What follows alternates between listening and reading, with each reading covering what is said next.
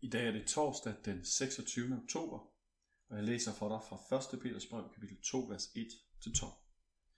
Derfor skal I aflægge al ondskab og al svig og hykleri og misundelse og enhver bagtagelse, og som nyfødte børn hige efter ordets rene mælk, for at I ved den kan vokse op til frelse, så sandt I har smagt, at Herren er god.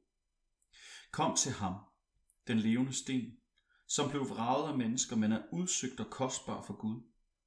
Og lad jer selv som levende sten bygges op til et åndeligt hus, til et helligt præsteskab, der bringer åndelige ofre, som takket være Jesus Kristus er kærkommende for Gud. For der står i skriften, se i Sion lægger jeg en hjørnesten udvalgt og kostbar. Den, der tror på ham, skal ikke blive til skam. For jer, som tror, er den altså kostbar, men for dem, som ikke tror, er den sten bygmestrene vrage blevet hovedhjørnesten og en anstødsten, en klippe til at snuble over. Det er dem, der tager anstød i deres ulydighed mod ordet, og dertil var de også bestemt.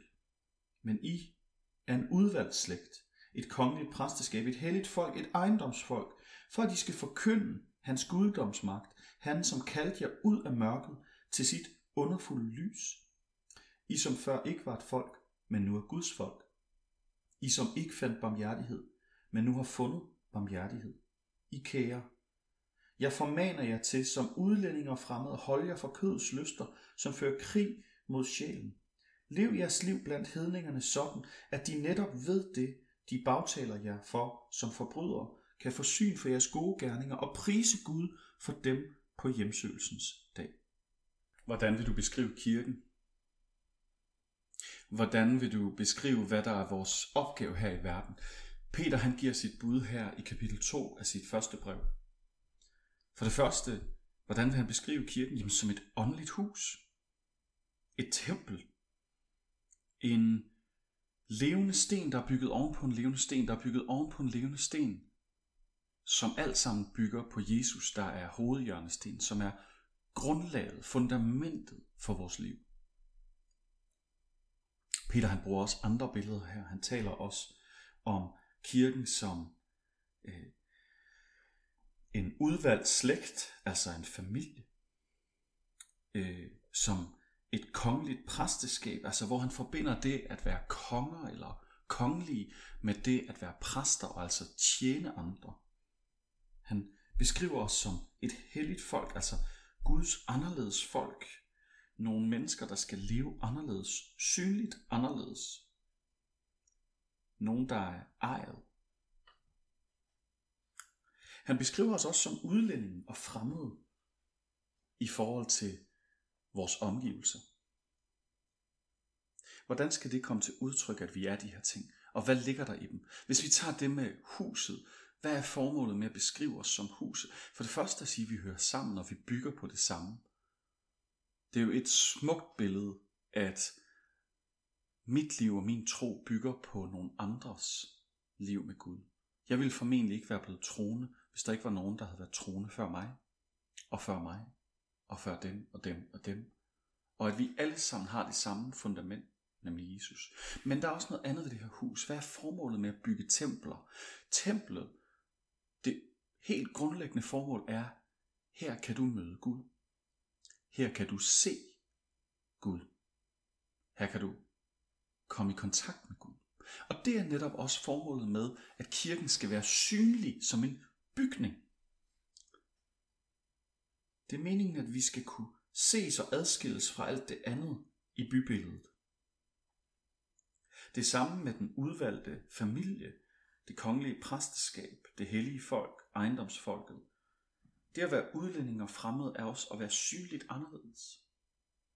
Og derfor påvirker det, at vi er troende, vores liv. Gud han, ikke bare fordi, at det er rigtigt og godt at leve efter Guds vilje, men også fordi det vil skabe forundring. Det vil gøre folk nysgerrige, opmærksomme, og måske føre nogen til en dag selv at prise Gud og blive en del af bygningsværket. Derfor siger Peter i dag, aflæg ondskab.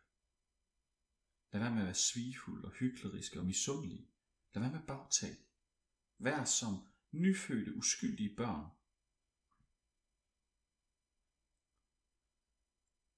Og hvis det er svært for os, så må vi gerne anfægtes af, om vi virkelig har smagt, at Gud er god.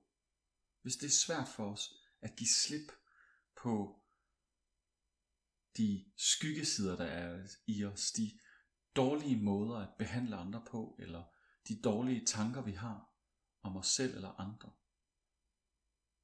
Har vi så virkelig smagt, at Gud er god? Peter han siger ikke det her for, at vi skal gå herfra med nedbøjet hoved og være duknakket, når han siger, uanset, så kom til ham, den levende sten, som blev ravet. Kom til Jesus, hvis du har svært ved at aflægge ondskaben, svin, hyggeleriet, misundelsen, bagtagelsen. Kom til ham, hvis du har svært ved at være en levende sten, synlig, anderledes en del af verden. For han vil jo tage imod os. Det har han lovet os. I dag er der så noget i vores liv, som vi skal aflægge. Er der nogen omkring os, som finder sig nysgerrige omkring det med Gud, og kan vi hjælpe dem på vej? Lad os bede sammen. Gud, vi beder om, at du vil bygge din kirke op. Gør os til et åndeligt hus, som er synligt anderledes, ikke en del af bybilledet og alligevel en del af bybilledet. Vil du skabe nysgerrighed omkring, hvem du er, vil du bruge os til det, som du havde tænkt folk omkring os skulle møde af dig i dag. Amen. Giv en rigtig god dag.